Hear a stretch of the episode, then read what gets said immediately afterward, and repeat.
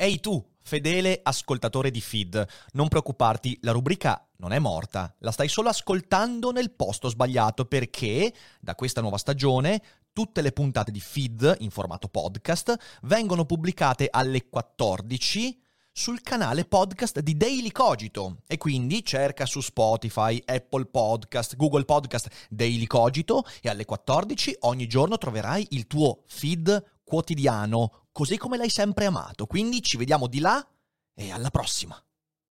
This episode is brought to you by Shopify. Do you have a point of sale system you can trust or is it a real POS? You need Shopify for retail. From accepting payments to managing inventory, Shopify POS has everything you need to sell in person.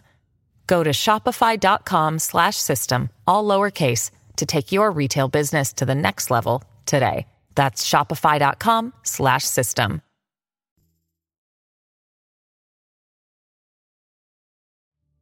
E buongiorno, buongiorno a tutti, Buongiorno. bentrovati anche quest'oggi qui su Feed. Oh, che bello, che bello, che bello. Grazie per questa accoglienza. Fabian Rothschild ha appena No, regalato 25 abbonamenti. ma grazie. Mr. Bock ha rinnovato. Marcello ha rinnovato per 16 mesi a livello 3. E dice: ieri mi hanno incastrato con mille giri romani. Sono stato colpevolmente assente, ma ho già recuperato la prima puntata di Feed e il Daily Cogito su Rogan. Complimenti come sempre. Non vedo l'ora di ascoltare questa seconda puntata. E noi non vediamo l'ora, insieme a voi, di continuare a creare questa bella cosa.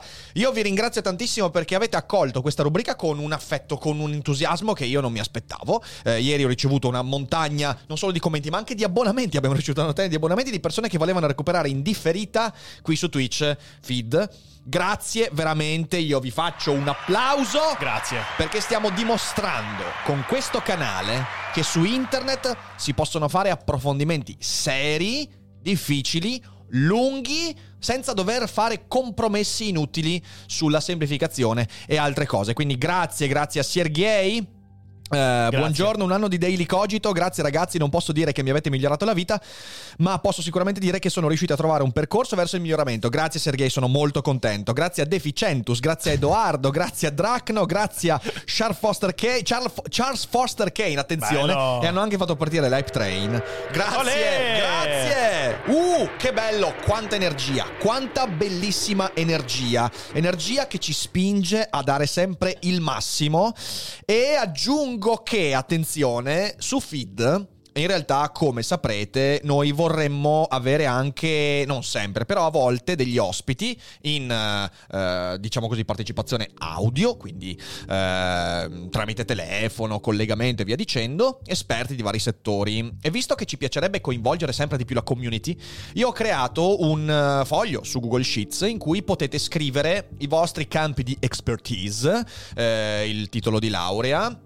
eventuali eh, pubblicazioni o cose del genere. Eh, questa scheda è dedicata, mi raccomando, soltanto ad abbonati e patron, quindi eh, su Telegram per i Patreon e su Discord per gli abbonati trovate il Google Sheets per scrivere eh, il vostro nome e cognome e un contatto e eventuali insomma, possibilità di contatto perché magari un giorno parliamo di chimica organica e io so perfettamente che nella community c'è gente che è laureata in chimica e lavora anche nel campo della chimica e quindi potrebbe essere che io vi contatti e vi dica ascolta ma domani su feed Mm? ti va? Mm. 10 minuti, un quarto d'ora di Che dici? partecipare. Quindi, insomma, secondo me c'è questa bella opportunità. Eh, canale Discord, Telegram, trovate tutto in descrizione. Se siete in live, invece, basta scrivere comando Discord, comando Telegram e avrete la possibilità. Comando Patreon eh, per avere la possibilità. Quindi, mm, ma io direi che non perdiamo ulteriore tempo. Non dici, tergiversiamo. Non tergiversiamo, non tergicristallizziamoci, come direbbe insomma qualcuno, tipo un parabrezza. E... e quindi oggi l'argomento è terre rare. Terre rare, che non sono, non sono terre cioè, tipo pianeti difficili da vedere perché sono molto molto rari. No, sono quei materiali che stanno diventando sempre più centrali, in realtà sono già molto molto centrali per la produzione di batterie, per la produzione energetica, eh, per eh, tutto il comparto mh, tecnologico legato all'elettronica, all'informatica, eh, microprocessori, eh, insomma tutti queste, tutte queste cose che andremo un po' a scoprire quest'oggi.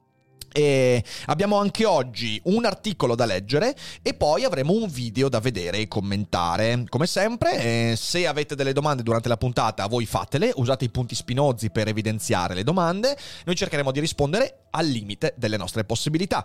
Ehm, e io penso che. Aspetta un attimo, che andiamo alla pagina. Sì, ero convinto fossi già pronto. Eh, no, io avevo messo la pagina, solo che mi è saltata giù. Bravo. Eccola qua, perfetto. E quindi possiamo partire, signore e signori. Anche oggi l'articolo è tratto da Le Scienze. eh, e si parla di terre rare, il petrolio del futuro. E quindi iniziamo. Iniziamo questo approfondimento di feed. Ah, da poco fa è anche disponibile su Spotify e su Apple Podcast Feed. Uscirà la puntata sempre 24 ore dopo la diretta, quindi domani alle 12 potrete riascoltare su Spotify o Apple Podcast la puntata che state vedendo adesso. Eh, ma vi ricordo che potete anche abbonandovi recuperare le differite video su Twitch. E quindi c'è sempre questa possibilità. E l'abbonamento usando Amazon Prime è pure gratuito. Terre rare, il petrolio del futuro. Dopo essere eh, stati trattati, piccoli magneti composti di neodimio, elemento che fa parte del gruppo delle terre rare, ferro e boro, sono conservati in attesa di essere ridotti in polvere nella fabbrica di eh, nella fabbrica mm, Magnequench Tianjin Co di Neo Material Technologies a Tianjin in Cina. Quindi insomma si parla di questo. Andiamo a vedere, è un argomento molto interessante perché, ripeto, ha a che fare direttamente con la transizione verde, ha a che fare con le nostre tecnologie, ha a che fare con il vostro hard disk, con la batteria della macchina o del cellulare e di tutte le batterie eh, che non siano semplicemente le Duracell, che però anche quelle in realtà hanno dei composti legati alle terre rare. Nella corsa alla transizione energetica, un gruppo di elementi chimici svolgerà un ruolo decisivo, ma la loro distribuzione sul pianeta non è omogenea, un po' come tutte le risorse importanti, l'omogeneità è un valore che la Terra non conosce. E insomma, lo sappiamo bene, la Terra è molto molto elitista da questo punto di vista. La scrivania è invasa da una moltitudine disparata di oggetti, magneti e altre componenti elettroniche smembrate da vecchi computer, ma anche temperini, acciarini, punte di freccia. Alcune di queste sono in vetro, altre in ossidiana, accumulatesi nel corso degli anni accademici forgiando la materia con tecniche antiche. Agli studenti insegna a fabbricare un po' di tutto, non si può sapere che cosa ci riserva il futuro, si giustifica MacGyver. No, in realtà Ugo Bardi, professore di scienze dei materiali dell'Università di Firenze. Sarebbe bello però avere a Firenze MacGyver, devo dire che mi piacerebbe. L'oggetto che tiene in mano non proviene però dal piano di lavoro, bensì dalla sua tasca. È un comunissimo telefono di ultima generazione, il cui schermo da spento appare lucido quanto l'ossidiana accanto a cui viene posato. Ciascuno dei nostri smartphone è un museo per metalli e terre rare. Litio, cobalto, ittirio, neodimio, lantanio, decine di altri. Questi elementi sono presenti nei dispositivi in quantità modeste, per non dire modestissime, appena pochi grammi che tuttavia sono alla base delle prestazioni elevate del peso contenuto di smartphone e tablet. È una tecnologia portentosa ma ad alta intensità di risorse. Per quanto ancora ce la potremo permettere? Si chiede Bardi. Un'indagine condotta dall'American Chemical Society nel 2015 su una selezione di dispositivi elettronici ha individuato nei moderni smartphone almeno 70 degli 83 elementi stabili non radioattivi della tavola periodica. Alcuni di questi elementi rappresentano il fulcro non solo delle attuali tecnologie di informazione e di comunicazione, ma anche e soprattutto sono il proverbiale pizzico di sale necessario affinché la ricetta della transizione energetica riesca con successo. Capite bene che quindi si parla di cose molto delicate, perché quando si parla di terre rare si parla di batterie, il che significa produzione di energia eh, elettrica eh, senza andare a coinvolgere la carbonizzazione e quindi l'uso di, eh, di, di, di, risorse limitate e quindi inquinanti. E infatti se voi andate a guardare il documento dell'UE eh, della transizione green insomma parla moltissimo di questo tipo di tecnologie. E sicuramente il nostro utilizzo sempre maggiore di tecnologie diciamo che non sta aiutando queste cose qui. Assolutamente ma tecnologie non solo pensa soltanto all'avanzamento delle macchine elettriche. Eh sì, perché nelle batterie batterie delle Tesla e delle macchine elettriche che nel prossimo, in questo decennio, insomma, cominceranno veramente. A, beh, già adesso io qui vedo Tesla tantissimo, eh, sì, ma in sì. questi dieci anni saranno sempre di più. Eh, ragazzi, quello è un problema grosso, eh. Ma non corriamo troppo. E la velocità con cui cambiamo smartphone. Infatti, chiedo a tutti voi quanti anni usate uno smartphone prima di buttarlo via. È vero. Io Sondaggio! Tre mesi. Tre mesi? Tre, tre mesi smartphone nuovo. Ah, sei di Greenpeace. Allora! Ah, sono del Greenpeace. Proprietà straordinarie. Sebbene il termine abbia una valenza storica più che effettivo riferimento alla loro abbondanza o struttura atomica, per metalli rari si intendono comunemente una cinquantina di elementi con proprietà molto eterogenee. L'etichetta, eh, io qui ragazzi scusatemi ma il Grammar Nazi, per metalli rari si intende una cinquantina perché è la cinquantina che si intende, non Ah. in... met- vabbè, vabbè, scusatemi. L'etichetta non deriva dal fatto che ce ne siano solo piccole dosi nel pianeta, quanto dalla loro difficoltà di estrazione. Sono metalli dispersi in percentuali minori in mezzo ad altre rocce. Nonostante i nomi esotici, questi elementi sono ben presenti nella nostra quotidianità. Il germanio è impiegato nelle fibre ottiche, il gallio nelle luci LED, il tantalio nei condensatori di circuiti elettrici. In termini di applicazione, i più interessanti appartengono però alle cosiddette terre rare, una grande famiglia di 17 elementi con stupefacenti proprietà elettromagnetiche, ottiche, catalitiche e chimiche. Le terre rare. Uhu, è partito. E vai! Le terre rare formano il più ampio gruppo chimicamente coerente. Il mondo sta per morire. No, Fede! No, mi dissocio. Dicevamo. Scusate, ma quando è partita questa musichetta. Passa un po'. Sono partito, sono partito. Le terre rare formano il più ampio gruppo chimicamente coerente della tavola periodica e includono tutti i cosiddetti lantanoidi. Lantanio, madai, cerio, eh, praseodimio, neodimio, samario, europio, gadolinio, terbio, disprosio, olmio, erbio, tulio, iterbio, lutezio e promezio. Sembra Chi è una la sorella? Una favola, una favola, una favola simile a... a Dei fratelli Grimm. No, no, Biancaneve e i sette nani, Esatto. però fatti tutti di metallo. I nani rari. Non che, I nani rari, non è male, i nani rari. Biancaneve I e na- i 17 nani rari. rari, bello. Eh, nonché lo scandio e l'ittirio. No, littrio, scusatemi. Eh, infatti ittirio dicevo. Vabbè, eh, che presentano proprietà simili. In base alla configurazione degli elettroni, le terre rare vengono classificate in due categorie. Lantanio, cerio, praseodimio, neodimio e samario ricadono nelle terre rare leggere, mentre europio, gadolinio, terbio, disprosio, olmio, erbio, tullio, eterbio, lutezio e tirio, impariamo la memoria, sono considerate pesanti, più pregiate delle altre, ma anche più dispendiose da estrarre. Sfuggono a questa suddivisione lo scandio, Scandialo! Solitamente escluso dalle terre rare, leggere nonostante il peso atomico modesto, il promezio, assente in natura sulla Terra, è prodotto artificialmente in reazioni nucleari, ma pensa a te. Come per i metalli rari, anche la loro scarsità nella crosta terrestre è relativa, il cerio, la terra rara più frequente, ha la stessa abbondanza del rame, mentre il tulio, la più rara, è comunque più abbondante del cadmio. Il principale limite consiste nell'individuazione di giacimenti in cui la loro abbondanza, variabile da 10 a poche centinaia di parti per milioni in termini di peso, quindi capite è difficilissimo da individuare, rende economicamente sostenibile l'estrazione e la purificazione. Quando si parla di questi costi, capite bene che si parla ovviamente di geopolitica, perché si parla di tecnologie, si parla di diritti di sfruttamento, eh, si parla di lavoro manuale. E questo eh, porta con sé, ma poi lo vedremo. Una frazione modesta ma importante. In generale le terre rare sono considerate facilitatori perché entrano nella produzione di leghe e composti che sono poi usati in sistemi tecnologici complessi. Fino alla prima metà degli anni 70 vantavano appena una manciata di applicazioni industriali, quello che ha cambiato il corso della storia è stato il loro impiego nei magneti permanenti. Sviluppati a partire dagli anni 60 con leghe di samario cobalto, i magneti di terre rare prenderanno definitivamente piede nel 1983 grazie alle leghe di neodimio. Sulla scrivania di Bardi ce ne sono due. Il primo magnete di tipo tradizionale, in ferrite, che è la calamita fondamentalmente, mentre l'altro è composto da una lega di neodimio, boro e ferro. Quest'ultimo proviene dal disco fisso di un vecchio computer, ma anche gli smartphone e i tablet ne, contano, ne montano di simili.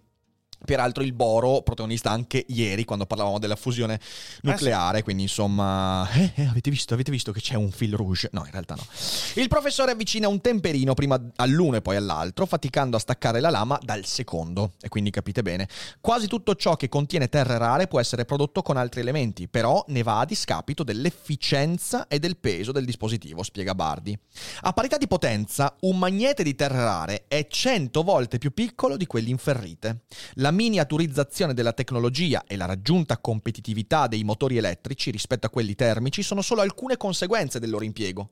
La dipendenza dalle terre rare emerge chiaramente nell'industria automobilistica tra i maggiori consumatori. Per esempio, le dozzine di motori elettrici in una tipica auto, come anche i diffusori del suo sistema audio, usano magneti permanenti in leghe di neodimio o di disprosio, considerati non a caso gli elementi più critici per la transizione energetica. Le batterie ricaricabili delle auto ibride sono costruite da idruro metallico di nickel lantanio. Se me l'avessero detto quando ho comprato la mia Toyota Auris avrei detto no! No!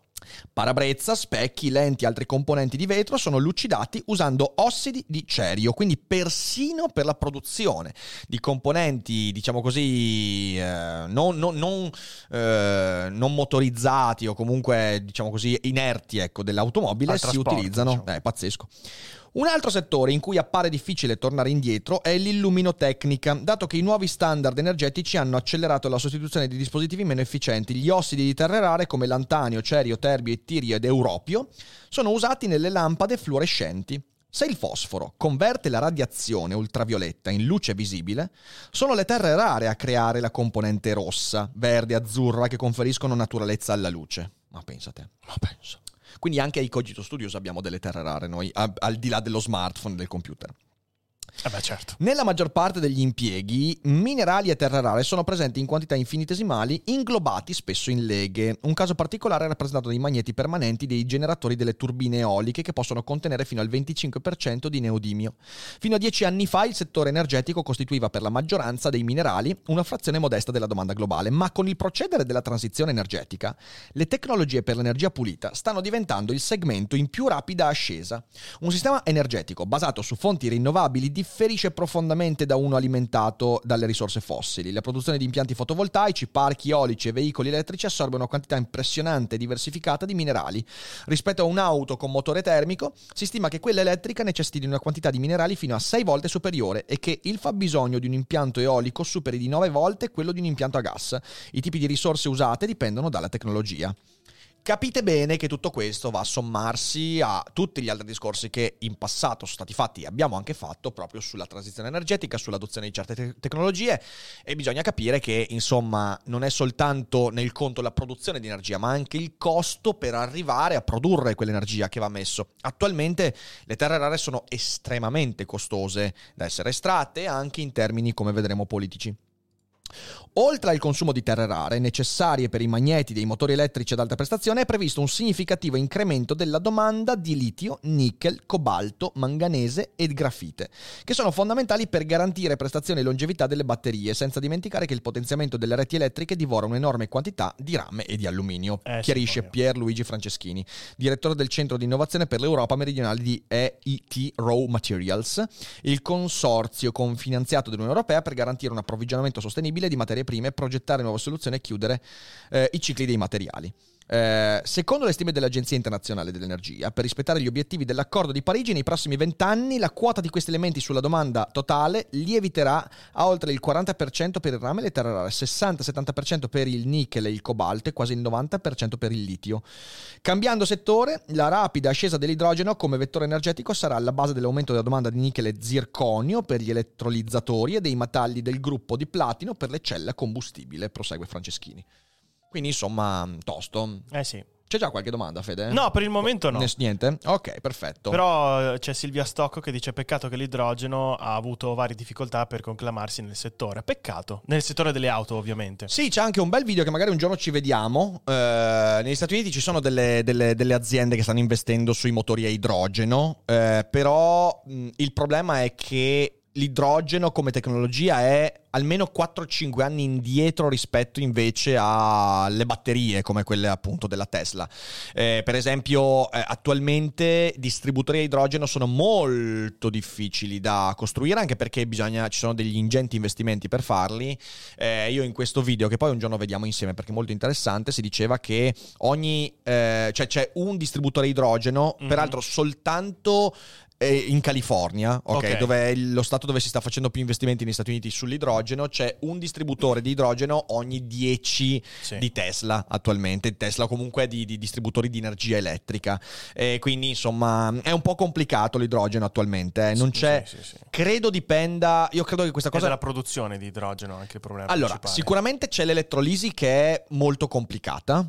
Eh, però in quel video dicevano che era soprattutto proprio un, un, fattore di immaginario, cioè c'è proprio un immaginario collettivo, anche politico, che spinge moltissimo sull'elettrico, sì. eh, quindi su, su, celle e batterie, e, e, non si è arrivati a creare un immaginario serio intorno all'idrogeno, che per tanti è ancora qualcosa di sì, oh, fumoso, peraltro l'idrogeno fumoso. E quindi, e quindi, va così. Sì, lo vedo soprattutto diciamo, in alcuni tipi di eh, trasporti diciamo, pubblici, non ai mezzi privati. Sì, Quindi sì, ci sì, sono alcuni bus. No, c'è qualcosa, c'è qualcosa, però è comunque molto difficile approvvigionarsi. Andiamo avanti. Possiamo andare avanti. A macchia di leopardo, la distribuzione di metalli rari nella crosta terrestre è capricciosa e questo è un punto che vediamo ed è molto interessante ragazzi. Il Sudafrica è un importante produttore di platino e rodio, la Russia di palladio, gli Stati Uniti di berilio, il Brasile di niobio, la Turchia di borato, il Ruanda di tantalio, la Repubblica Democratica, poi vediamo qua, del Congo di cobalto, eppure è dalle miniere cinesi che proviene la maggioranza di questi metalli rari. Eh, sì. La Cina è il primo produttore, nonché il primo consumatore di 28 risorse minerali indispensabili per le nostre economie. È il caso di antimonio, germanio, indio, gallio, gallio fluorite, grafite, tungsteno e soprattutto delle terre rare, nelle quali deteneva la prima della pandemia il 63% della produzione mondiale. Peraltro il germanio in Cina, ragazzi. This episode is brought to you by Shopify. Do you have a point of sale system you can trust, or is it a real POS? You need Shopify for retail. From accepting payments to managing inventory, Shopify POS has everything you need to sell in person. Go to shopify.com slash system, all lowercase, to take your retail business to the next level today. That's shopify.com slash system. Mi state facendo un po' di confusione. La percentuale lievita ulteriormente se si includono gli investimenti fatti dalla Cina al di fuori dei propri confini. Secondo alcuni analisti, le aziende cinesi controllerebbero fino all'85-90% del mercato mondiale. 85-90% del mercato mondiale. Infatti qua c'è anche Sergei che dice, essendo la Cina il più grande detentore di terre rare al mondo, pensi che nei prossimi decenni vedremo una dipendenza sempre maggiore? Quanto è grave questo secondo te? Ma assolutamente sì, già la stiamo vedendo e io credo che questo sarà uno dei punti di maggior, eh, come dire, maggior conflitto Mhm. diplomatico e commerciale, sperando che poi non sfoci in qualcos'altro, fra eh, gli Stati Uniti e la Cina, o comunque l'Occidente e l'Oriente. Eh, già adesso si vede molto e questa cosa aumenterà all'aumentare del fabbisogno, ovviamente. Quindi potrebbe succedere tipo un Nord Stream 2, però non di gas, ma dalla Cina, che ne so, di cobalto verso gli altri, gli altri paesi. allora, tieni conto che la cosiddetta via della seta, la nuova via della seta, Sì, la esatto, New sì, Silk sì. Road, Pazzesca, eh, che, che è Pazzesco, questo progetto pazzesco, eh, che adesso è stato estremamente rallentato dalla pandemia, però comunque eh, va avanti. Uno degli- una delle idee fondamentali è proprio quella del trasporto di metalli. Eh sì. Perché si tratta di una via commerciale che collega tutta l'Eurasia. Si va dalla, dal- dal- dal- dalla Mongolia, dalla Manciuria, attraversando tutta la Cina, l'India, eh, fino ad arrivare al Portogallo. Ok. Sì. Ovviamente c'è il grande problema diplomatico. eh, il governo Biden eh, sta com- comunque, anche Trump prima, eh, però Biden un po' di più, sta molto spingendo l'Europa affinché non, non ci sia un'adesione a, questo- a questa via della seta. La via della seta rischierebbe di mar- marginalizzare molto gli Stati Uniti eh, sul lato appunto di queste tecnologie, che, che queste, queste, eh, risorse. Eh, dall'altra parte io mi chiedo qual è il vero interesse dell'Europa, cioè nel senso Eh, è, è un- è un- è una questione veramente difficile, ok? Eh, perché noi avremo sempre più bisogno di questi materiali, Eh, la Cina sarà il primo produttore e fornitore, la Cina ovviamente è uno Stato, diciamo così, discretamente poco affidabile dal punto di vista diplomatico, etico anche. Eh, cercheremo di capire quale sarà l'anima dell'Europa, perché in futuro vedremo se l'Europa deciderà di dire ok, noi vogliamo fare progresso tecnologico e siamo anche disposti a, a sopportare questa strana, questa strana nazione con, con i suoi comportamenti decisamente poco, eh, poco irreprensibili, oppure se deciderà di tagliare, di trovare soluzioni alternative, che però adesso all'orizzonte non ci sono. Ma andiamo avanti. Andiamo avanti. La fortuna del colosso asiatico dipende dagli sterminati giacimenti dei minerali ba- bastnesite e monz- monaz- monazite. Oh, Ragazzi, abbiamo trovato il nostro... mo- No, abbiamo trovato il nostro Io metallo. voglio Bellissimo. la il monazite. La monazite è il nostro. È il Vi nostro, scongiuro. Ragazzi. Qualcuno ci mandi un pezzo di monazite. Lo mettiamo qua al centro del tavolo sempre. Eh, di cui sono ricche le province sudorientali di Xiangji e Fujian, quelle della Mongolia Anche interna Vicenza. a nord e del Sichuan a sud-ovest. Benché presenti in diversi minerali, il 95% delle terre rare proviene da appena quattro sorgenti: eh, bastnesite, monazite, in misura minore, xenotime e alcune argille. E il gruppo delle bastnesite lo si può trovare in graniti e sieniti alcalini ed è formato tra gli altri da una triade di minerali ricca rispettivamente di cerio, lantanio e, e, e ittrio. Ah, io questa cosa qua, ragazzi, io non sono assolutamente un esperto di materiali. Eh, purtroppo in queste prime puntate stiamo prendendo un po' il ritmo. Eh, questi sono i casi in cui in futuro mi piacerebbe avere qualche ospite perché ci spieghi Certo. un po' più nel dettaglio cosa significano queste cose. Piano piano ci costruiremo una rete di persone che ci permetterà di avere qualche ulteriore sguardo su queste cose così complesse. Per adesso ce le teniamo così. Il gruppo della monazite, frequente in particolare giacimenti alluvionali, comprende fosfati ricchi di cristalli isolati di terre rare come cerio, lantanio, neodimio, praeseodimio e samario. Associato alla monazite si può trovare lo xenotime, xenotime, xenotime, un raro fosfato ricco di ittrio che contiene la proporzione in assoluto più elevata di terre rare. Anche in altri minerali come apatite, che è quello proprio che cioè, non- non riesci mai a- ad appassionarlo, l'apatite o fosforiti possono contenere terre rare, ma il loro contributo in termini estrattivi è trascurabile. Io non pensavo ci fosse un minerale dal nome di apatite, è molto bella questa cosa. Eh, Però cosa- sappi che nel frattempo faremo le felpe con la monazite. La monazite, che Sì, bello, sì. che bello. Eh, no, tu immaginati, tipo, sei seduto sul divano e fa, ti è piaciuta questa serie? E la patita ti fa sempre... Wow. Le terre rare leggere si trovano solitamente nella bastnesite. Ragazzi, ma, ma che- ma chi ha inventato questa parola? Bastnesite. Eh. Con la A, con la, la, die- la, la umlaut, bastnesite. Mamma mia.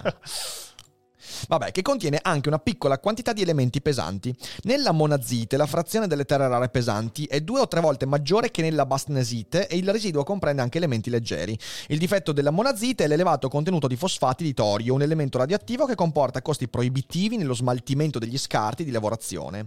Il torio può essere smaltito come scorta- scoria radioattiva o stoccato fino a quando non dovesse diventare possibile sfruttarlo come combustibile nucleare. Attualmente questa cosa non è possibile. In realtà le riserve non sono necessariamente concentrate nei paesi minerari più attivi, per esempio le rocce del Bric Tarinè, Monte Ligure compreso nel parco naturale del Beigua, custodiscono uno dei più vasti giacimenti del mondo di rutilo. Ru- rut- rutilo, rut- rut- rutilo credo. Un rutto? No, rutilo credo. Un minerale siliceo ricco in titanio, tuttora non sfruttato. Ancora più emblematica è la vicenda giudiziaria del ricco giacimento spagnolo di monazite, scoperto nel 2016 a Campo de Montiel, nella comunità autonoma di Castiglia-La Mancia, nel centro-sud. La concessione ottenuta da Quantum Mineria per avviare una miniera a cielo aperto venne osteggiata fin da subito dalla cittadinanza, preoccupata dalla contaminazione della falda acquifera e dalle ripercussioni sulla fauna locale, che comprende la vulnerabile lince iberica, al termine di un braccio di ferro durato 5 anni. Nel giugno del 2021 l'ultimo grado della giustizia spagnola ha dato ragione alla popolazione e la miniera non si farà. Insomma, qui siamo andati un po' sul tecnico, però questo è più che altro un pezzo interessante per far capire la difficoltà di- di- di- di accedere a certe risorse, che è veramente un casino. Abbiamo qualcuno che sta Ci dicendo... sono due piccole informazioni per quanto riguarda l'idrogeno, ancora Sì. di prima, che credo che siano molto importanti da dire. Ovvero che, a parte il problema dell'idrolissi, come abbiamo già detto prima, un'altra cosa è che ovviamente riguarda lo stoccaggio, dato che è veramente piccolo anche a livello atomico e soprattutto è leggermente esplosivo. Esatto. quindi questo potrebbe, diciamo, Esatto. complicare Sì, quindi è molto costoso. Io anche lì mi sono letto alcune cose. Ci sono i metodi, però sono molto molto costosi per lo stoccaggio dell'idrogeno. Quindi la catalizzazione e eh, lo stoccaggio sono, sono Sì, sì. Ah, poi piccola correzione, non è eh, rutilo, ma rutilo. rutilo. Ok. Perfetto. Tutto qua. Ok, bene, perfetto. Prima di procedere voglio ringraziare lo sponsor di questa puntata che è... NordVPN. NordVPN è ormai sponsor storico di Daily Cogito che adesso diventa sponsor anche di Feed ovviamente e ci permette di mantenere la trasmissione in salute, anche grazie a voi ovviamente che decidete di iniziare a usare questo, questo servizio. Che cos'è una VPN? Beh, una VPN è un servizio essenziale oggigiorno per mettere al sicuro i propri dati di navigazione, perché quando navighi su internet, magari utilizzando anche qualche connessione non protetta e usando l'hotspot dell'università o quello del bar, dello Starbucks, del comune, magari alcuni tuoi dati, soprattutto quelli sensibili, che ne so, magari usi l'home banking, altre cose, potrebbero essere mh, accalappiati da qualcuno qualcuno che sia malintenzionato.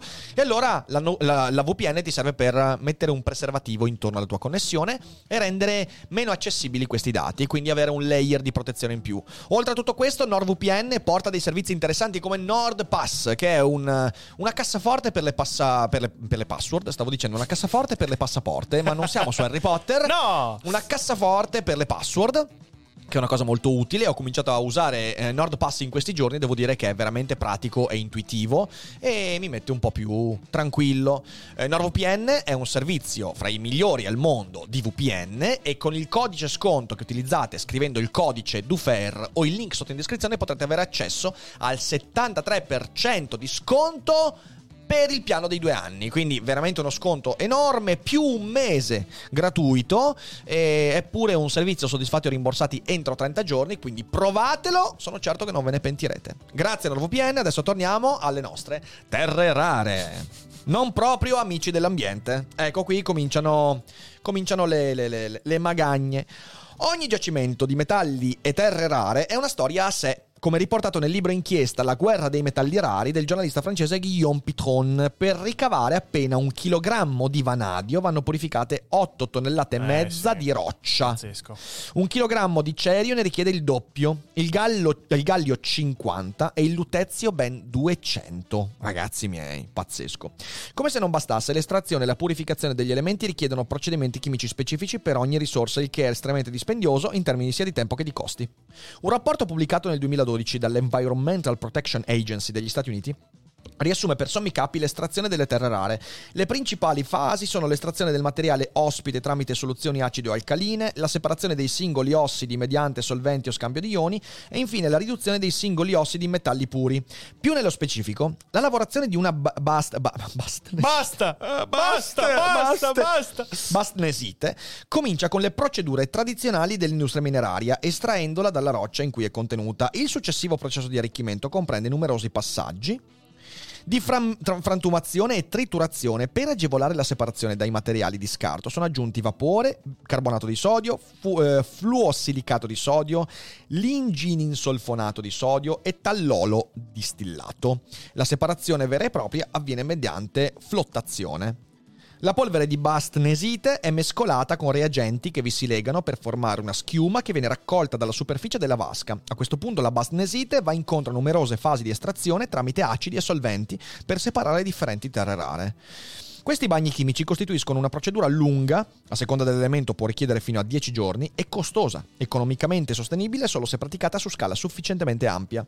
Secondo la società cinese delle terre rare, per ogni tonnellata di terra rara estratta sono emessi in media tra 9.600 e 12.000 metri cubi di rifiuti sotto forma di gas contenente polveri concentrate, acido fluoridrico, anidride for- solforosa e acido solforico.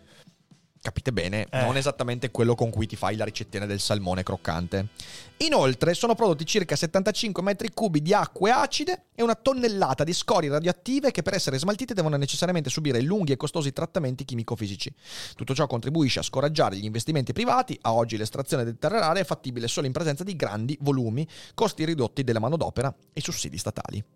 Capite bene, questo è un bel problema. Infatti credo che la maggior parte delle persone che lavora nelle miniere di estrazione di questi materiali, di queste terre rare, credo che siano la maggior parte sfruttati, no? Sì, sì, sì, sono, beh, ma infatti sono anche paesi, se vedi insomma Sì, Repubblica son- Democratica, de- Eh no, Democratica certo. del Congo, in Cina, in paesi dove insomma non è che ci siano proprio diritti di- di- di- lavorativi eccezionali, mettiamola così. eh. Allora, eh, andiamo a vedere un attimo la tabella. Qui c'è ovviamente la, la- la- la tabella degli elementi. Facilitatori per le tecnologie complesse. Come vedete, insomma, qui è segnato, questa è la parte dei facilitatori più questo e questi due. Eh, gli elementi del terra rare formano il più ampio gruppo chimicamente coerente eh, della tavola periodica e includono scandio, ittrio, lantanio, cerio, praseodimio, neodimio, promezio, samario, europio, gando- gadolinio, terbio, disprosio, olmio, erbio, tullio, itterio e lutezio. Sono considerati facilitatori perché entrano nella produzione di leghe e composti poi usati in sistemi tecnologici complessi. Nella maggior parte degli impieghi sono presenti in quantità infinitesimali. E allora questi sono i settori dove vengono applicati. Settore del magnetismo, dischi rigidi per computer, motori per dischi rigidi, sistemi antibloccaggio, componenti industriali industria automobilistica, cuscinetti senza attrito, refrigerazione magnetica, generatori di microonde, generazione di elettricità, microfoni e casse, sistemi di comunicazione, imaging a risonanza magnetica. Oh ragazzi, sono cose mm, toste. Eh Poi sì. leghe metalliche, batterie NIMH e dovrebbe essere... ehm, Nickel, eh, e- eh sì, esatto. Pila combustibile, Sì. acciaio, superleghe alluminio magnesio, poi catalizzatori, raffinazione del petrolio, marmitta catalitica, additivi per carburante, processi chimici, controllo inquinamento dell'aria, settore bellico, comunicazioni satellitari, sistemi di guida, strutture aeroplani, sistema fly by wire, vetro e lucidatura, composti nickel metallo idruro. Nickel metallo idruro, ok, grazie mille. Composti per lucidatura, pigmenti e rivestimenti, vetri che proteggono dagli- da- dai raggi ultravioletti, imaging a raggi X, fosfori per schermi CRT, LPD, LCD, materiali fluoresc- fluorescenti, imaging per la medicina, laser, fibre ottiche, materiali ceramici, condensatori, sensori, coloranti, scintillatori, materiali refrattari. Ragazzi, tutto, Tutto! tutto. Una roba pazzesca. Siamo iperdipendenti da questi metalli. Infatti su questo se vuoi c'è una considerazione di, ehm, di Marcello Dall'Osso che Sì. dice, eh, con- per esempio su Terra Libera loro stanno discutendo ovviamente di, questi- di queste tematiche qui e secondo te al posto quindi di cercare di puntare sulle auto di idrogeno e men che meno magari sull'elettrificazione completa del mercato delle auto che sarebbe altrettanto dannoso, secondo te sarebbe utile incrementare il settore delle auto alimentate a biocarburante?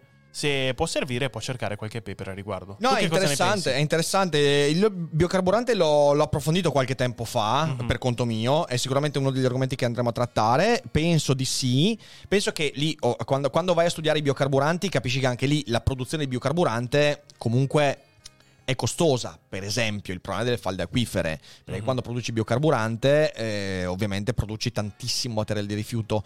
Ora, quello che non ti so dire è il peso specifico, cioè nel senso quanto pesa l'inquinamento da un lato e dall'altro, Certo. e soprattutto poi l'efficienza anche il problema.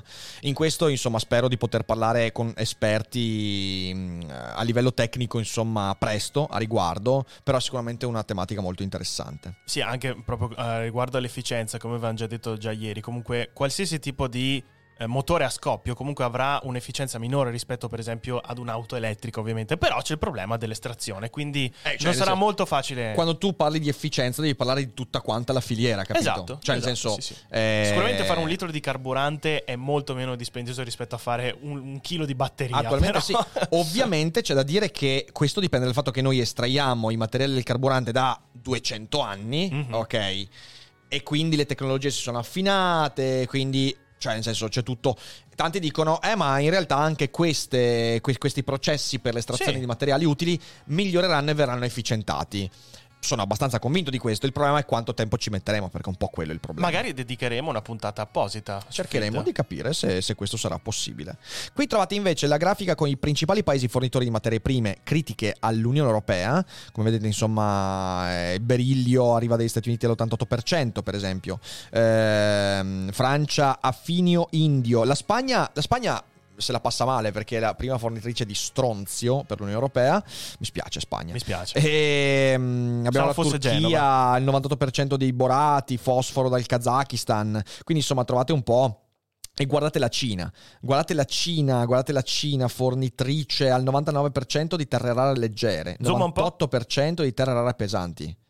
Ecco, questo, questo è il dato, questo è il dato importante. Cina, terre rare leggere 99%, terre rare pesanti 98%. Eh, capite bene che lì c'è proprio l'equilibrio geopolitico che cambia radicalmente. Ehm, rapporto pubblicato nel 2020 della Commissione europea ha individuato 30 materie prime a rischio critico di approvvigionamento per l'UE. E qui, insomma, vedete poi la mappa. È interessante. Andiamo avanti, entriamo nell'ambito geopolitico. Il monopolio cinese. Come il carbone ha permesso al Regno Unito di dominare il XIX secolo, e il petrolio ha sancito l'egemonia degli Stati Uniti in quello successivo, i colossali giacimenti di metalli rari di cui dispone la Cina pongono questo paese in una posizione di forza nella corsa alle fonti rinnovabili. Il motivo per cui la maggioranza dei paesi occidentali ha rinunciato all'estrazione di metalli e terre rare è lo stesso per cui negli anni sono state chiuse gran parte delle miniere e delocalizzate numerose attività industriali in favore dei settori manifatturieri ad alto valore aggiunto e dei servizi. Tuttavia, nel trasferire altrove la responsabilità ambientale, i paesi occidentali hanno gradualmente rinunciato alla propria sovranità mineraria. Questo è un punto che andrà assolutamente discusso anche in futuro, rinunciato alla propria sovranità mineraria, divenendo sempre più dipendenti dalle importazioni.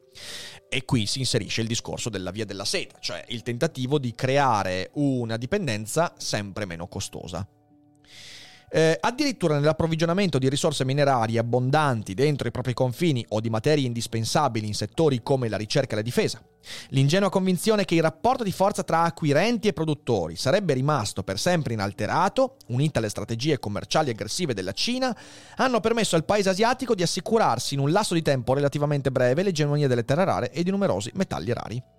Mentre l'Occidente era impegnato a chiudere le proprie miniere, negli anni 90 del secolo scorso la Cina esportava quantitativi crescenti di materie prime, preparando il terreno per la fase successiva, recuperare il ritardo tecnologico. Nel decennio seguente il gigante asiatico ha incentivato la formazione di joint venture tra le proprie imprese e quelle occidentali, ma soprattutto ha stimolato la delocalizzazione delle aziende straniere offrendo un accesso diretto alle materie prime. Uno dei motivi della de- delocalizzazione è proprio evitare che queste materie prime vengano trasportate fuori. Uh-huh. Una riduzione dei costi che non è soltanto legato quindi alla manufattura, ok? In Cina un lavoratore viene pagato drasticamente di meno rispetto a un lavoratore in Italia, Germania o negli Stati Uniti. Uh, quindi il costo del lavoro è molto più basso, ma è anche il fatto che lì ci sono le materie prime. E quindi c'è un costo minore anche nel trasporto, esportazione. Capite bene che c'è una serie di agevolazioni e queste agevolazioni sono il frutto anche di quello che si dice, cioè eh, aver abdicato alla sovranità mineraria. Noi abbiamo, ed è anche naturale, attenzione, attenzione, avere miniere eh, è un costo umano molto forte. Perché? Perché la miniera è, è un luogo dove il lavoro è pesantissimo, il rischio è altissimo, l'impatto ambientale è molto elevato e ovviamente un Occidente che va verso il benessere guarda anche piano piano il proprio benessere da quel punto di vista, avere migliori lavori, meno impatto ambientale e quello che dicevano prima in Spagna, la Spagna si è opposta, la popolazione in Spagna si è opposta all'apertura di una miniera. Perché avviene questo? Perché il tuo benessere valica la necessità economica. Tu non hai più la necessità, se mh, mm, fossimo ancora alla fame, eh, cazzo, se vedi un giacimento minerario tu lo apri immediatamente, prendendoti anche i rischi. Certo. Se stai bene, questa roba qua ci pensi sette volte. E questo è il grande paradosso della, de, del benessere, di cui abbiamo parlato tante volte su Daily Cogito. Noi stiamo bene, quindi non facciamo più certe scelte. Quelle scelte che però stanno alla base del benessere vengono date ad altri, alla Cina, i quali stanno crescendo e hanno bisogno di quelle miniere, di quelle basi e noi ne diventiamo dipendenti. La Cina sorpassa l'Occidente e poi si scambiano i ruoli. Capite che questo è un meccanismo, insomma, interessante. Beh, per esempio c'è Agrimensore che dice: Allora, visto questo, qual è il vantaggio di cedere all'estero risorse minerarie rare che teoricamente eh, dovrebbero garantire ampie, diciamo, ampie entrate? Per esempio, non so, mi viene in mente solo il know-how, ma comunque si potrebbe acquisire esternamente e investire in formazione. Cioè, intendi perché la Cina esporta queste materie, quindi, nella tua domanda? Potrebbe no, mi, mi, mi, mi, ripeti il commento. Quindi, Qual è il vantaggio di cedere all'estero risorse minerarie rare che teoricamente dovrebbero garantire ampie entrate? Da parte della Cina, quindi? Credo di sì. Eh sì, perché è lei che esporta. Sì, sì, sì. Beh, ma è, cioè, nel senso, scambi commerciali. Scambi commerciali perché magari non ha, cioè il suo fabbisogno è già, già, già, già mh, mm, eh, soddisfatto e quindi, eh, ma poi soprattutto è, è, è, un potere enorme. È un potere enorme. Cioè un potere, tu crei dei legami di dipendenza. Quindi lì c'è il fattore proprio geopolitico. Eh quindi sì, come chiunque abbia avuto risorse in passato le ha esportate. Eh, non è che quando trovi delle risorse te ne stai lì tranquillo, perché certo. ti conviene molto di più creare dei legami commerciali che permettano un collegamento più forte con altre nazioni e quindi poter esercitare potere sugli altri. Questo è un po' il discorso. Andiamo avanti. Purché si trasferisse in Oriente l'intera filiera produttiva, dalla produzione alla ricerca e sviluppo, contemporaneamente la Cina ha stretto i cordoni delle esportazioni, passando da 65.000 tonnellate nel 2005 ad appena 30.000 nel 2010. Le quotazioni delle risorse minerarie hanno raggiunto cifre astronomiche fino a culminare nella cosiddetta crisi del terre rare. Per motivi non ancora del tutto compresi, la reazione era stata apparentemente provocata da un incidente di poco conto che aveva acceso la disputa sulle acque territoriali dei due paesi. Nel settembre 2010 la Cina ha interrotto bruscamente le esportazioni verso il Giappone, mettendo in ginocchio il settore high-tech nipponico. Oltre a legittimare il ruolo di superpotenza della Cina, l'episodio ha anche portato di nuovo alla ribalta l'importanza strategica delle risorse minerarie. Vedete, eccolo qua, eccolo qua. Eh, questo risponde molto bene alla domanda di Sergei. Eh, tu diventi esportatore, poi hai un, eh, una leva contrattuale incredibile. Mhm. Se domani la Cina decide di dire, sai cosa, basta terre rare all'Italia, eh, ragazzi, Bene. devastante. Ed è, vedete, è interessante perché questo ci porta anche degli sguardi su quello che sta succedendo effettivamente. Pensate alla situazione Russia-Europa con il gas. La dipendenza da materiali, da esportazioni energetica è un meccanismo su cui si fonda la relazione internazionale. E quindi un paese come la Russia ha tutto l'interesse ad essere il primo esportatore di gas per un paese come l'Italia. Perché significa che il paese, prima di rompere, criticare, eh, fare qualsiasi cosa, dovrà pensarci due o tre volte. Perché si trova poi senza gas. Capite bene che questo è importante da capire. Sul modello della Cina, altri stati hanno intrapreso una logica di specializzazione mineraria improntata al raggiungimento di posizioni maggioritarie, come la Repubblica Democratica del Congo nel cobalto, 64% della produzione mondiale, il Sudafrica nel platino, 83%, o ancora il Brasile nel niobio, 90%. Altri ancora, come l'Indonesia, hanno interrotto l'esportazione delle risorse minerarie allo Stato grezzo nel tentativo di trattenere una maggiore quota del valore finale dei prodotti. L'Indonesia ha inoltre istituito una propria borsa valori per svincolarsi dal London Metal Exchange, il principale mercato finanziario di metalli non ferrosi, e lo stesso hanno fatto Singapore e Malesia. Malaysia. Sebbene il mercato rimanga volubile e, non, e imprevedibile, dal 2014 il rapporto fra produttori e acquirenti è tornato a essere più equilibrato, anche perché dopo un lungo torpore i paesi occidentali hanno ripreso a interrogarsi sull'approvvigionamento delle risorse minerarie. E quindi questo è insomma il punto. Andiamo avanti che così finiamo l'articolo e poi ci vediamo anche il video. Sì. La filiera che non c'è. Esattamente un anno dopo la crisi delle terre rare, 2010 quindi, la Commissione europea ha iniziato a redigere con cadenza triennale una lista delle materie prime essenziali per i paesi dell'Unione. L'ultimo aggiornamento, pubblicato nel 20, ne individua 30 a rischio critico di approvvigionamento, tutte le terre rare e molti altri elementi che nella corsa alla transizione energetica stanno assumendo un ruolo sempre più strategico, come il litio e il cobalto per le batterie, vanadio e indio per i microchip, il gallio e il silicio metallico per le celle dei pannelli fotovoltaici. Dallo, dallo stesso documento emerge chiaramente come l'approvvigionamento di molte materie prime considerate critiche per l'economia dell'Unione Europea sia altamente concentrato. La Cina fornisce il 98%, del, ehm, 98% delle terre rare, Turchia il 98% del, per cento del borato, il Sudafrica il 71% e fa bisogno di platino e fornisce una percentuale addirittura maggiore, beh l'abbiamo già letto questo. La lista delle materie critiche non si basa solo sulla domanda attuale, ma considera anche altri fattori tra i quali rilevanza economica, sia presente che futura, e il rischio di interruzione dell'approvvigionamento relativo a potenziali tensioni geopolitiche. Per esempio, il litio è incluso nelle materie critiche, sebbene la filiera europea delle batterie sia ancora allo stadio embrionale. Perché? Perché in futuro quello dovrebbe crescere. Eh, suggerendo che il rischio di interruzione dell'approvvigionamento può essere mitigato in più modi, con la diplomazia, diversificando la fornitura tra più produttori, oppure ottimizzando l'efficienza dei processi produttivi. Io oggi sono contento di leggervi questo perché noi possiamo tranquillamente eh, ragionare con, ste- con le stesse categorie appunto nella relazione fra Europa e Russia, visto che Certo. adesso c'è la crisi ucraina, anche oggi insomma sembra che ci sia ammassamento di truppe e gli Stati Uniti dicono guarda che Putin vuole invadere via dicendo. Ecco, questi sono i ragionamenti che si fanno fra le alte sfere, ok? Eh, si cerca sempre la soluzione diplomatica perché sarebbe un danno reciproco enorme, soprattutto per chi riceve, in questo caso il gas, eh, un eventuale conflitto. E il motivo per cui la Germania è molto cauta, la Francia pure. E bisogna starci attenti su queste cose. Su questo Acid infatti dice che sullo shortage di materie prime ho visto proprio un risveglio di aziende chimiche e di ingegneri che stanno studiando nuovi modi per produrre in Europa. È un bel risveglio per la ricerca europea. Sì, sì, Quindi è vero che è una situazione tragica, ma al tempo stesso potrebbe essere, diciamo, una possibilità per capire come l'Europa si può, diciamo, eh, si può contrapporre questo problema per cercare di avere un minimo più di autonomia. Non potrà mai essere 100% autonoma, ma almeno si creeranno dei nuovi mezzi. Ma più che altro riuscire a svincolarsi da, da- da questo dualismo Stati Uniti-Cina sarebbe, sarebbe ottimo. È per quello che secondo me eh, prima o poi tornerà fuori il discorso sulla, sulla via della seta. Vi Sì. ricordo che l'Italia inizialmente era una delle poche cose con cui ero d'accordo con il governo giallo-verde, aprì la possibilità dell'entrata dell'Italia nella via della seta, dopo invece si è detto di no, adesso si è un po' tutti sul chi va là, Biden fa pressioni per dire no, no, no, no, no, la Germania pensa di entrarci, ma ancora lì è cauta. Insomma, ragazzi, è tosto. Eh, L'Europa sembra sempre meno propensa ad autonomizzarsi in queste decisioni e secondo me questo è un problema. Ma andiamo avanti. Non tutti però condividono l'allarme suonato dalla Commissione europea. Secondo un rapporto pubblicato dal Centro di ricerca interuniversitario in economia del territorio, CRIET, la lista eh, delle materie critiche non tiene debitamente in conto il panorama imprenditoriale. L'indagine ha considerato valore e quantità delle prime 30 materie prime importate dall'Italia nel periodo 15-20, confrontandole con quelle che compaiono nella lista della Commissione europea.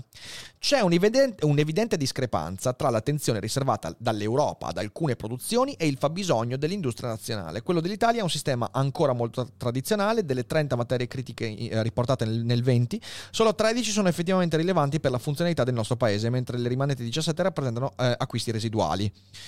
Questa non è una buona notizia, significa che l'Italia è ancora ferma negli anni 90, esatto. ovviamente. Cioè, nel senso, viene spacciata come... No, attenzio- attenzione, attenzione, oh, attenzione. attenzione potrebbe diventare una buona notizia nel momento in cui effettivamente ci sia un serissimo calo delle forniture o addirittura un blocco delle forniture.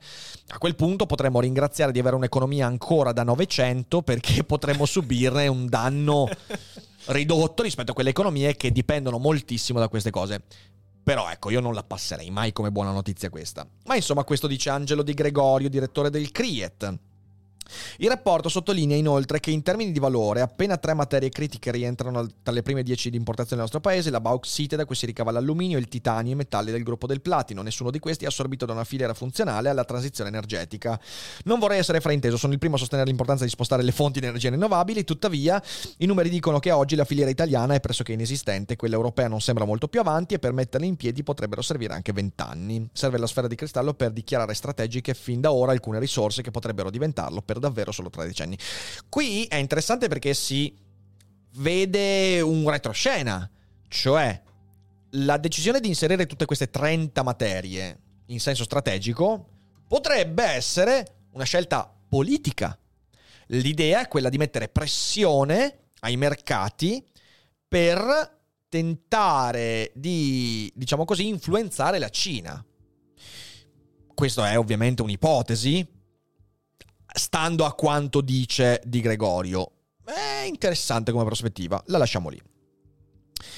Ultimo paragrafo. Miniere urbane da sfruttare. Ma da qualche parte bisognerà pure iniziare. La strategia dell'Unione Europea è chiara. Riportare il settore minerario nel vecchio continente, ridurre l'impatto ambientale dell'attività estrattiva, chiudere il ciclo dei materiali incentivando il recupero e il riciclo, ricorda Franceschini. Alcuni paesi come quelli scandinavi sono ben già avviati perché non hanno mai interrotto l'estrazione di minerali. Altri come Portogallo e Spagna vanno, numero, eh, vanno scusatemi, Vantano numerosi progetti in divenire per le terre rare o altri elementi verdi come il litio. Anche il sottosuolo italiano avrebbe buone potenzialità. I principali ostacoli allo sfruttamento sono di natura politica e ovviamente la resistenza da parte della popolazione, che è quello che dicevamo prima. Nell'attesa, gennaio 2021, ricordatevi che il not in my backyard è una frase da benestanti, sempre. Eh sì. E io questo lo voglio ribadire, è importantissimo. Nell'attesa, a gennaio 21, il Ministero dello Sviluppo Economico ha istituito un tavolo tecnico sulle materie prime critiche. Tra i suoi obiettivi figurano due capisaldi dell'economia circolare, come il recupero e il riciclo dei beni giunti alla fine del ciclo di vita. Nel caso di metalli e terre rare, questa strategia assume una rilevanza cruciale. La concentrazione di questi elementi nei dispositivi elettronici è di gran lunga superiore a quella presente nei minerali da cui sono estratti. Tuttavia, il loro recupero dai cosiddetti RAE, cioè rifiuti da apparecchiature elettroniche ed elettriche, eh, è frenato dalla quantità irrisorie contenute nel singolo dispositivo e dal loro impiego, quasi sempre in lega o materiali compositi. Con alcune eccezioni, questi materiali critici hanno un tasso storico di riciclo inferiore all'1%, che è un problema enorme. I RAE costituiscono vere e proprie miniere urbane, ciò che manca in Europa non è tanto la tecnologia quanto la difficoltà a intercettare i volumi necessari a rendere inconveniente il, cic- il riciclo di elementi il cui valore rimane rispetto ad altri contenuto. Faccio un esempio: le schede elettroniche vengono, eh, contengono numerosi metalli interessanti, eppure vengono recuperati solo quelli di maggior pregio come oro e argento. Ehm, ancora oggi la maggioranza dei RAE è disassemblata in Italia per essere venduta all'estero. Per fortuna il quadro nazionale potrebbe evolvere a breve grazie al PNRR che include il riciclo dei RAE fra i progetti faro di economia circolare. Speriamo, eh, perché. Quindi c'è qualcosa di utile nel PNR. A quanto pare sì, a quanto pare sì. Eh, cioè, qui sta dicendo: guarda, che quando butti via il tuo cellulare, in realtà dovresti poter eh, fornire il pezzo a chi eh, estrarrà tutti i materi- tutte le materie rare che sono riutilizzabili. Certo. Oggi non avviene questo. Provate a pensare cosa fate voi del vostro cellulare usato. Quanti di voi portano il cellulare nel centro RAE della discarica cittadina? Eh, a volte la discarica stessa non No. fa buon uso di queste cose. Quindi è un problema grosso. Eh, ritorno al passato. La richiesta di metalli e terre rare cresce a un ritmo compreso fra il 3 e il 5% annuo, ciò significa che per sostenere la transizione energetica da quel 2050 dovremo estrarre dal sottosuolo più metalli di quanti l'umanità ne abbia estratti finora. Eh, buone notizie. È probabile che nel frattempo vengano scoperti nuovi giacimenti o che alcuni di quelli noti ma immobilizzati siano sfruttati. Tuttavia bisognerà scendere a patti con i limiti economici dell'estrazione e con i tempi tecnici della filiera mineraria. Dall'inizio dei lavori al momento in cui vengono estratti i primi materiali possono trascorrere anche 25 anni.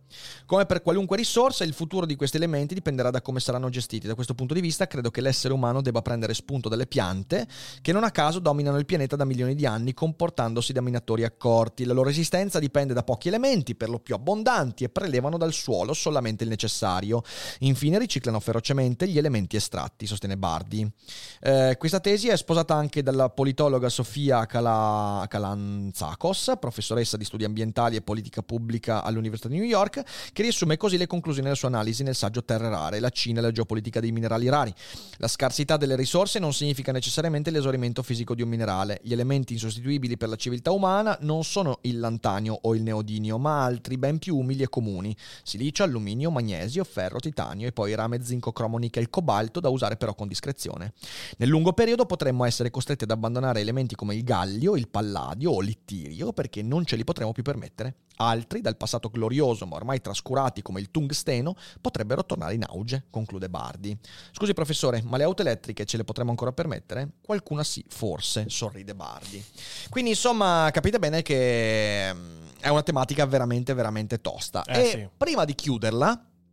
eh, proviamo a vedere insieme un video, eh, proviamo a mm, creare questa routine, quindi possiamo tornare alla chat. Sì, siamo... Eh, perfetto. Allora, beh, intanto vi saluto. Siete già siete, siete in tantissimi. Ciao a tutti, ciao a Ciao belli. tutti. E, mm, spero che questo, questo articolo sia stato interessante. Intanto, allora.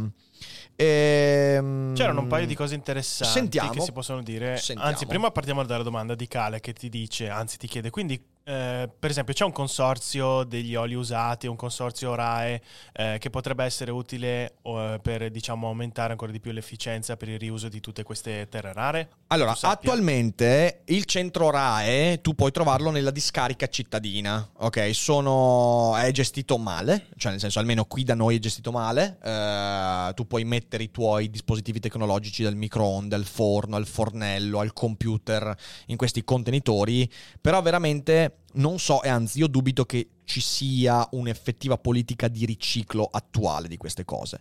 Eh, quindi eh, nel PNRR uno dei punti fondamentali è l'ampliamento e anche la creazione di, eh, di enti che abbiano la specializzazione nel riciclo di questi materiali. Il problema che abbiamo visto nell'articolo è un altro però.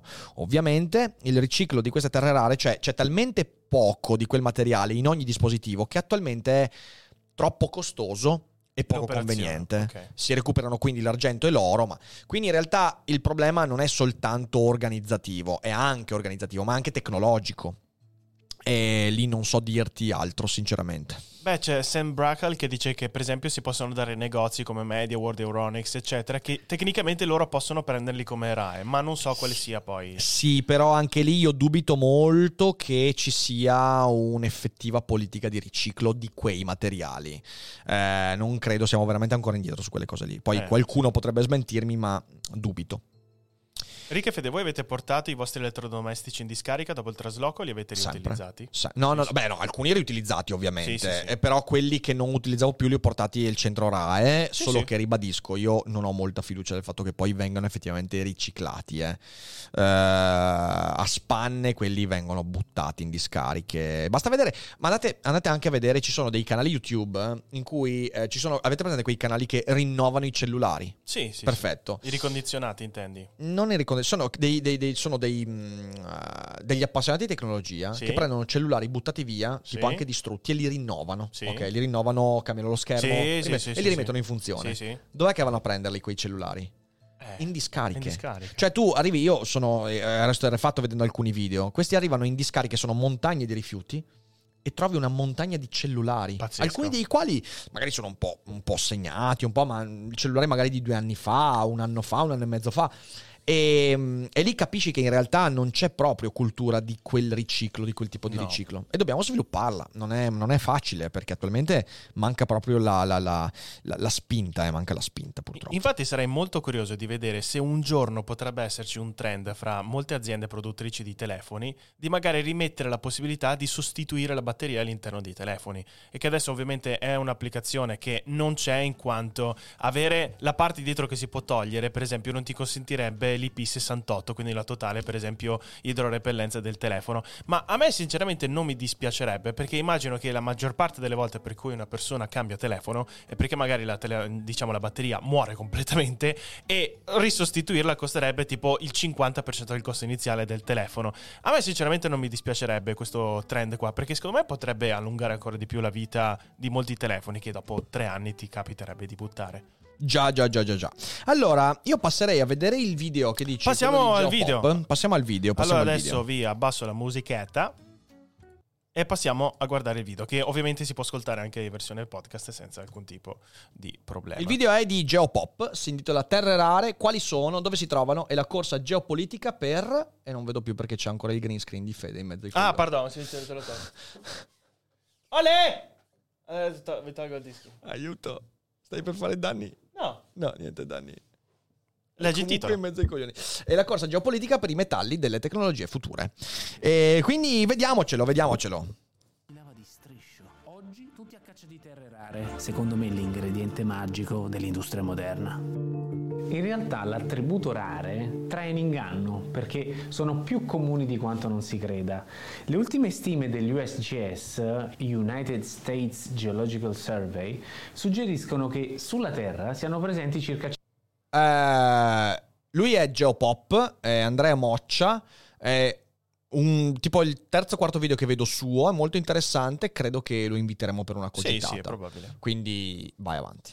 120 milioni di tonnellate di terre rare, cioè una quantità sufficiente a soddisfare l'attuale domanda globale per 3 o 4 secoli. Quindi le terre rare non sono rare in termini di abbondanza media nella crosta terrestre, quanto piuttosto per la bassa concentrazione dei loro depositi. In altri termini non esistono dei giacimenti pieni zeppi di terre rare, ma sono molto dispersi, diluiti. Il fatto che siano così diluite chiaramente comporta dei costi di estrazione altissimi e in molti casi economicamente non giustificabili, a meno che non trovino un equilibrio con i costi estremamente bassi della manodopera o che non siano sostenuti da sussidi statali. Prima di cominciare, iscrivetevi perché la maggior parte di voi che segue Geopop non è iscritta. Vai, iscrivetevi. E voi abbonatevi!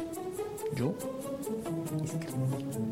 A posto. Le terre rare, come il litio, rappresentano, a mio avviso, uno dei più grandi temi industriali della comunità umana del XXI secolo.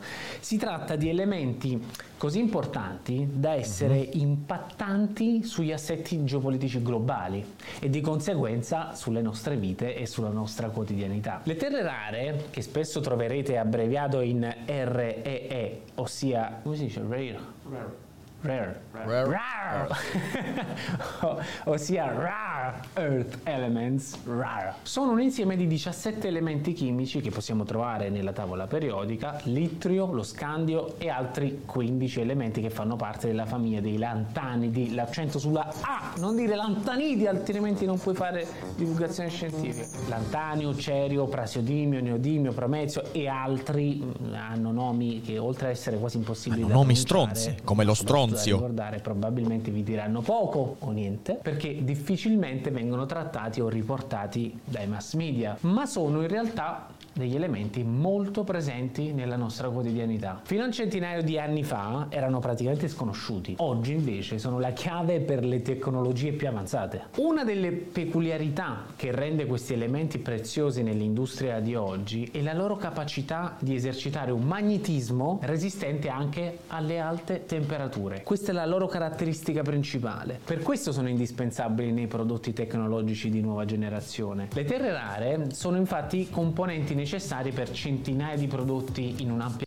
Spaperatore dice una cosa importante. Eh sì, esatto, volevo leggerlo anch'io. Momento, l'aggettivo raro non è relativo esclusivamente alla bassa concentrazione di siti, ma anche al fatto che hanno delle similitudini chimiche fortissime e questo le rende molto complicate da separare con una buona resa. Infatti alcune versioni dei magneti NDFEB, eh, che non so bene che sigla sia, eh, contengono eh, mish metal al posto del puro neodimio. Usare misk metal o mish metal al posto del puro neodimio No, per versioni più economiche di materiali con RE, eh, Rare Earth, quindi terre rare, è un approccio tipico per scaricare i costi. Ah, ok, questo è E molto... neodimio ferro boro. Neodimio ferroboro. Ok, perfetto, perfetto. Grazie.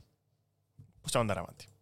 Gamma di applicazione, in particolare prodotti di consumo high tech come smartphone, tablet, PC, hard disk, batterie ricaricabili, veicoli elettrici e ibridi, monitor, televisori a schermo piatto e tanto tanto altro. Non solo, l'impiego di questi elementi è ormai fondamentale in tanti settori come nell'industria aerospaziale, quella elettronica, nell'ambito medico, petrolchimico e energetico. Le particolari proprietà delle terre rare come le ottime caratteristiche magnetiche permettono ai magneti fabbricati con questi elementi di essere più potenti e meno pesanti di Bisogna fargli una consulenza audio a Geopop. cioè- Eh, ma noi anche sentiamo con le cuffie, quindi noi, nel senso, vabbè. Ma è strano che un lavalier così prenda così tanto... No, è normale. fru- tanto fruscio così. Eh, ma tu sei abituato ai cardioidi e questi No, qua io, condensatori. io ho, usato, ho usato per anni ho i... Eh, non è lo stesso. Se adesso tu No, riascolti... non le è la stessa puntate- cosa, Sì, ma sì, così sì. tanto fruscio mi sembra tanto tanto. È Cioè, anche io la mi so- stanza, è la stanza Sì? che non è trattata. ok. Vabbè, vabbè, queste sono cose... Shame on you, Geopop! Vai, vai. quelli convenzionali, oltre a mantenere le proprie proprietà ad alte temperature. Tutto ciò li rende ormai indispensabili nell'ambito della produzione della gran parte dei prodotti tecnologici. Dal momento che le fonti di energia rinnovabile diventano sempre più importanti e diffuse in tutto il mondo ogni giorno,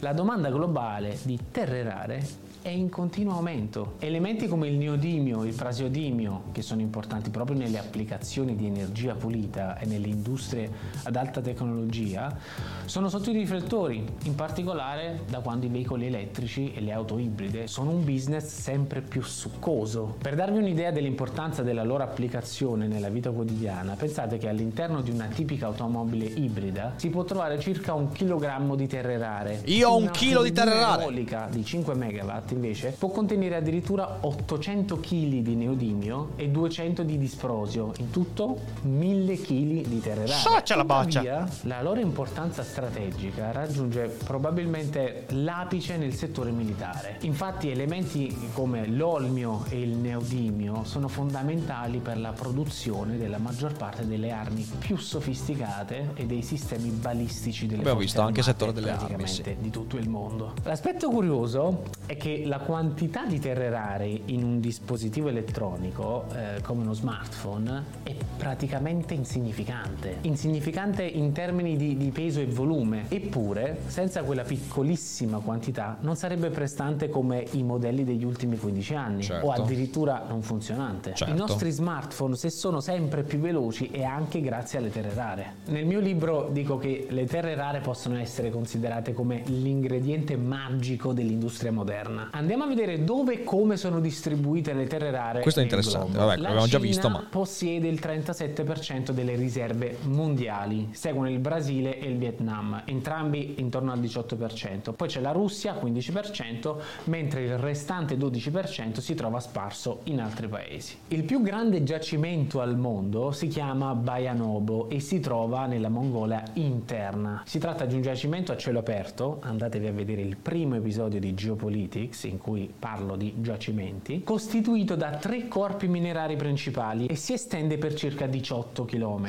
Pensate che da solo Bayanobo costituisce il 50% della produzione di terre rare cinesi. Mica poco. Cina, Cina, Cina. La Cina praticamente detiene il monopolio. Nella prima metà del Novecento la maggior parte delle terre rare proveniva da siti di estrazione indiani e brasiliani principalmente. Negli anni 50 il primo produttore mondiale divenne il Sudafrica, per poi cedere lo scettro agli Stati Uniti attraverso la produzione nella miniera di Mountain Pass in California. Mm-hmm. Tuttavia, negli anni 90, la produzione cinese guidata da principalmente costi molto bassi della manodopera e investimenti sostenuti dallo Stato in infrastrutture e tecnologia, aveva già iniziato a raggiungere livelli in grado di soddisfare la domanda globale a un prezzo molto più basso, un prezzo con cui gli Stati Uniti non sono stati in grado di competere. Negli anni 2000 gli Stati Uniti non sono stati uniti. il completo dominio delle ah! produzioni terre rare. Le ragioni di questo monopolio sono diverse. Oltre ad avere circa il 36 7% delle riserve, come abbiamo visto, uh-huh. eh, riserve globali, la Cina ha costruito le fabbriche di produzione e raffinazione nei pressi delle miniere, in modo tale che la materia prima estratta potesse rapidamente raggiungerle. È stata una mossa astuta che ha permesso, insieme ai bassissimi costi della manodopera, di ridurre i costi globali della produzione di terre rare. Gli altri paesi, e in primis gli Stati Uniti, eh, non sono riusciti a seguire la Cina, rimanendo così fuori fuori dalla competizione, fregati. Ma i cinesi non si sono fermati qui. Negli ultimi 15 anni hanno voluto espandere la produzione all'estero, acquisendo i diritti esclusivi di estrazione in Africa in cambio di grandi promesse per lo sviluppo e la costruzione di infrastrutture. Sono stati siglati dei grossi accordi nella Repubblica Democratica del Congo e in Kenya, dove la Cina si è impegnata eh. a fornire quasi 700 milioni di dollari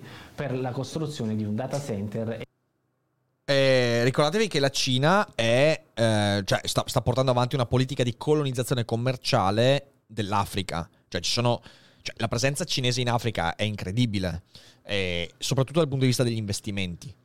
Eh, quella roba lì va tenuta in conto perché l'Africa è uno dei luoghi dove questo tipo di materia prima diventerà sempre più presente ed estratta strada. In termini generali, detenere il monopolio di una risorsa significa in un certo qual modo rendere gli altri paesi dipendenti e in questo modo anche più deboli. Il governo degli Stati Uniti esatto. lo sa bene e sta ovviamente cercando di trovare una soluzione per sopperire a un eventuale blocco cinese delle esportazioni di questi minerali fondamentali. Le opzioni sul tavolo però non sono così tante. Il Vietnam potrebbe essere una soluzione, viste i legami sempre più stretti con Washington, ma il mercato più interessante dal punto di vista politico è rappresentato dall'Australia, che dispone di riserve stimate pari a 3.2 milioni milioni di tonnellate, cioè circa il 3% di quelle globali. Questo argomento è estremamente interessante perché fornisce un ottimo esempio di quanto gli aspetti geologici, le ricchezze contenute nelle rocce e la loro estrazione siano intrecciati con le economie dei paesi, con le loro alleanze e attriti e di conseguenza con le nostre vite. Il controllo e la produzione delle georisorse è probabilmente il fattore più determinante nella geopolitica internazionale ed è in grado di definire i giochi di potere. Funziona così per il petrolio, per il gas, per il litio e anche per le terre rare. Chi riesce ad avere il controllo maggiore di queste ricchezze, in un certo senso, ha il controllo del mondo. Spero che questo terzo episodio di Geopolitics vi sia piaciuto. Olè! Molto bene, molto bene, bello, bello approfondimento che ha, diciamo così, messo, messo in ordine i punti essenziali che avevamo già visto nell'articolo,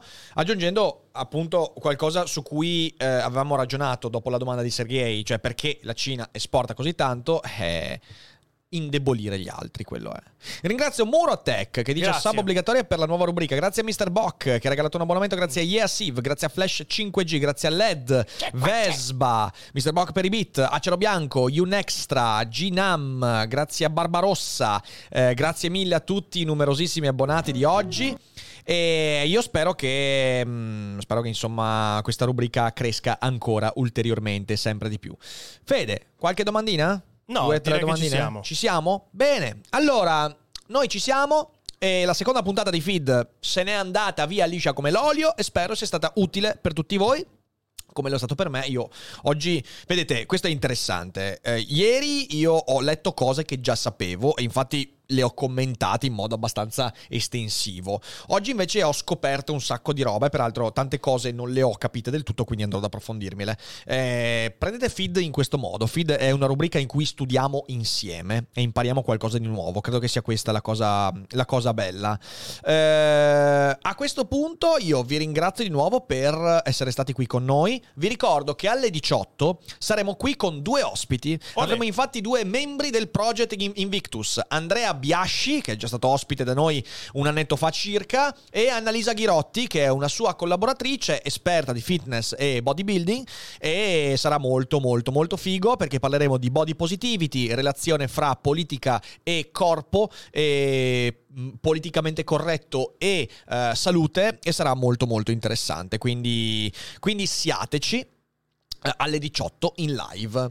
Detto questo, io direi che oggi ci siamo proprio. Ci siamo, io gliel'ho già detto ad Andrea che mi spacco di Mac- Beh, mi spacco una volta ogni due settimane mangio McDonald's, quindi insomma, neanche mi spacco così tanto. Andiamo a trovare Nanni, gli scriviamo in chat, cosa scriviamo in chat? Raro, Raro. Na- raro Nanni. Raro Nanni. Raro Nanni. Andiamo a scrivergli Raro Nanni e ci vediamo alle 18 con eh, Project Invictus e sarà una bellissima cogitata. Quindi vi abbraccio, buon pranzo, fate i bravi e alla prossima. raga. Goodbye! Ciao.